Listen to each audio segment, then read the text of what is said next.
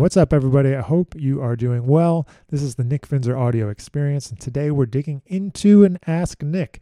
And so, Ask Nick was a live Q&A show I was doing uh, on YouTube and do still occasionally do, uh, just not quite as frequently. This is episode number 82. We're talking about transcription. We're talking about making mistakes when you're transcribing and how to fix them, advice for playing lead trombone, and uh, talking about bad compositions. And it is my 100% belief that you have to write a lot of bad compositions to get to the good ones.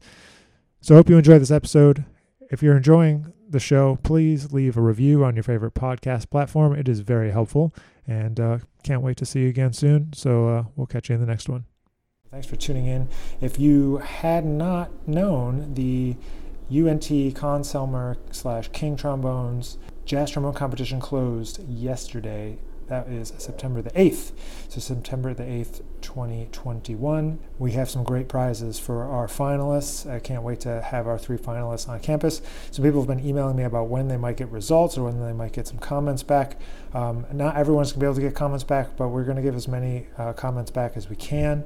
Uh, we have entries from all over the world, and uh, it's going to be a little tricky uh, to get everyone back really, really quickly because the most important thing for us right now is that we have to get the finalists identified and then get travel booked so they can come to campus in November. So if you if you hadn't heard yet, watching this, you're going to hear first. We're having the fantastic Ido Meshulam uh, from uh, LA from well, from Israel, but also living in LA. And he did the Monk Institute. He plays with he's played with Herbie. He plays with John Beasley, the, the Monkestra. He's played with Gordon Goodwin. You can find him all over YouTube. Uh, he was in the Monk Institute, I think I said that, which is now the Herbie Hancock Institute. Uh, and so we're super excited to be having Ido come to UNT to be the guest artist for this year's um, festival. We're going to have a full announcement video there, but if you're watching this, you get to be the first to know. And we're going to be doing some brand new arrangements. He suggested an arrangement so uh, that Ido and I are going to play together with the YouTubes, which is going to be a lot of fun. We've got a King trombone as the prize for our first place winner. We have a Butler custom trombone slide for our second place winner, and our third place finalist will also be getting something, but we can't disclose that right now. And the winner of course, will get a scholarship to UNT, uh, a $1,000 scholarship to UNT for the program of their choice when they apply to come. Started listening to some of the entries today, and they were super great. So uh, this is going to be kind of a rapid fire edition of the show, and uh, we're going to just get rolling. I've got nine questions. I'm going to power through these questions. Alex asks, my thoughts on transcribing the mistakes when transcribing a solo. Yeah, I mean, if there's obvious mistake maybe you fix it, quote unquote. Uh, if it's like a note mistake or a cracked note, you know, I'll just figure out what note they meant to play and try to play it that way. Sometimes the magic is in the mistake, so understanding how and why it works is important. So I wouldn't automatically just say like, oh, I got to fix it, or don't fix it, or play the mistake, or don't play the mistake. I think it's a kind of case by case basis. Um, anyone that's studied with me knows that my whole kind of shtick when we do a transcription is that we're going to be as faithful as we can to the recording. So, meaning we're going to be as close as we can to the recording, getting all the articulations, the inflections, all those things. So, uh, we take all the time that we have and can to make sure that we get as close as we can. So that it goes for all the aspects. So to me, it's like, yeah, maybe you would include the mistakes, but also trying to understand the kind of the why. I'm always interested in the why. Why did it work? Why didn't it work? Um, how can we make it better? How can we get something out of it? They said, just got a lead chair at my university. Any advice? All right, so if you're playing lead in a big band, the important thing, the best advice I can give you is find great lead players and listen to them. Uh, sometimes we don't have a concept, right? So the most important thing to get when playing any new type of music or getting thrust into any new musical situation is to know the concept that you're trying to achieve. So that concept might be maybe Urbie Green it might be Wycliffe Gordon. It might be somebody uh, like the guy that used to play in the band or the gal that used to play in the band before you did uh, at your university in terms of a concept for lead playing, you know? So there's different concepts like, the, you know, if you listen to Ellington's band or the Jazz Lincoln Center band versus someone like Kenton's band, you'll notice one has a lot of personalization and Kenton has no, almost no personalization. They use a lot more slide vibrato.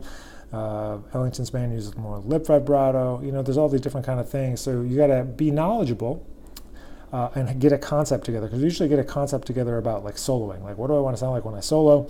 Who do I want to sound like? What am I going to transcribe and all that? Same thing happens with uh, lead playing. Dick Nash, another LA cat. You know, Bill Watrous played a certain way. John Fedchock plays a certain way. So you just have to kind of do your research, come up with a concept, and then do the same thing every time. So your job as a lead player is to define what, what the phrasing is going to be, but then stick to it. Uh, one of the most annoying things you can do as a lead player is keep changing how you play something. You want to make it replicatable. You want your section to know what you're going to do so that they can follow you. A couple from Brian first. He says, What tunes have you learned in all 12 keys? Uh, one that I like to play in 12 keys because my friend Lucas likes to play it in 12 keys is Cherokee. Uh, this last couple weeks we were working on all the things you are in 12 keys with the studio. Uh, we always do blues and rhythm changes in 12 keys. Donna Lee, I've taken in 12 keys you know, tunes that have cycles, you know, giant steps, those type of things are good to take into 12 keys. I'm not a person that takes every tune into 12 keys, but I try to take a few tunes into 12 keys. Uh, Bird Blues is one that I've done in 12 keys. Confirmation, you know, the, the real staples, the ones that you might need to know those sequences. Uh, but all the things you are, this is really hard, man. It's like it trips me up every time because it's just like it's hard to hear, you know, it's hard to hear going through all those different key centers really fast. So I recommend that one. What do you think are the Mount Rushmore of jazz albums? The four most important influential. I don't think I can answer that question because I can only answer what was impactful for me and it, what's impactful at the time when you're investigating. It's so personal, and it's so personal to your experience when and where and how and who showed you the records, what's going to be like your most important, influential.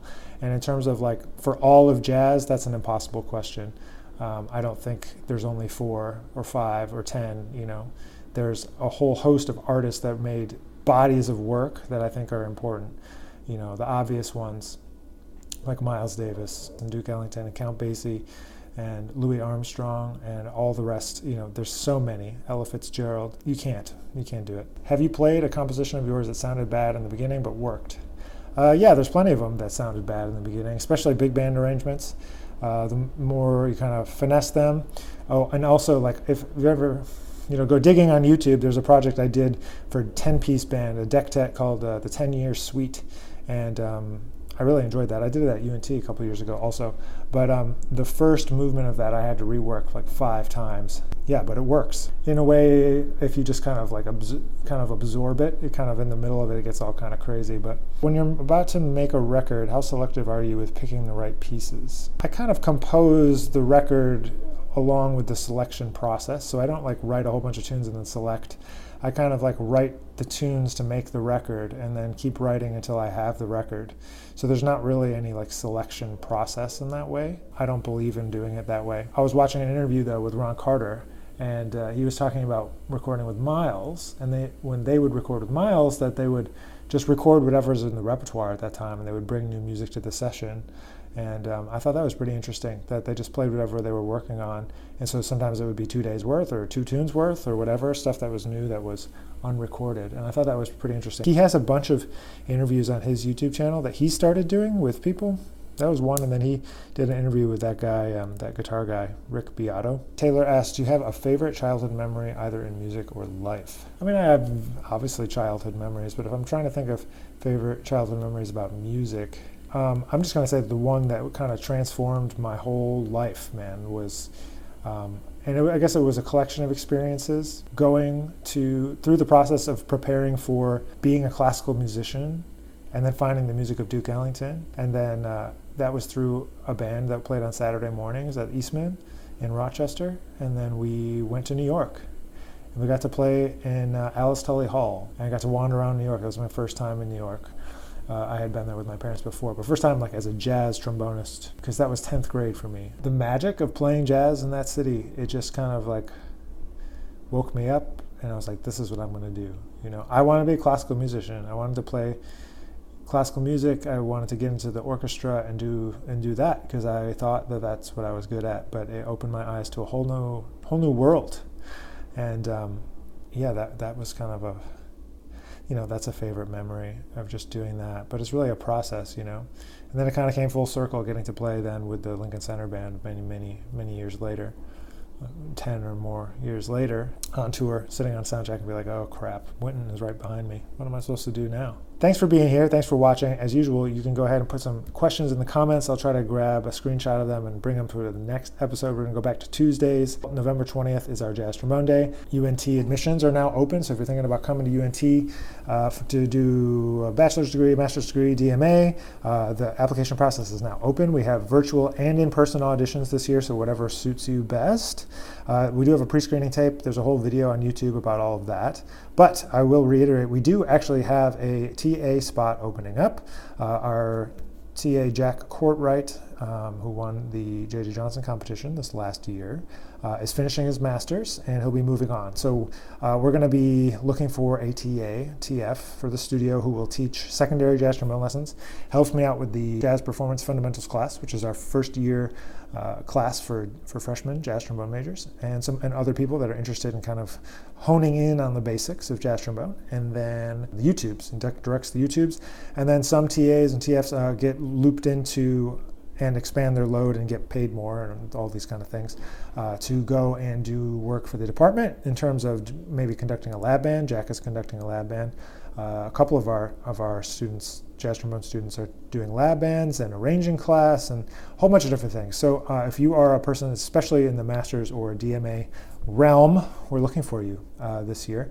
And of course, always looking to take some great undergrads as well. So applications are now open and they're due in December. But so, but the pre-screen, you know, get it in, send it in, ask me questions, send them in, uh, nicholas.finzer at unt.edu. But yeah, we, we'd love to hear from you. So uh, please get in touch if you have any questions. So um, have a great week. Have a great weekend, and uh, we'll be back live for the next episode. But in the meantime, hope you enjoyed this one. Take care.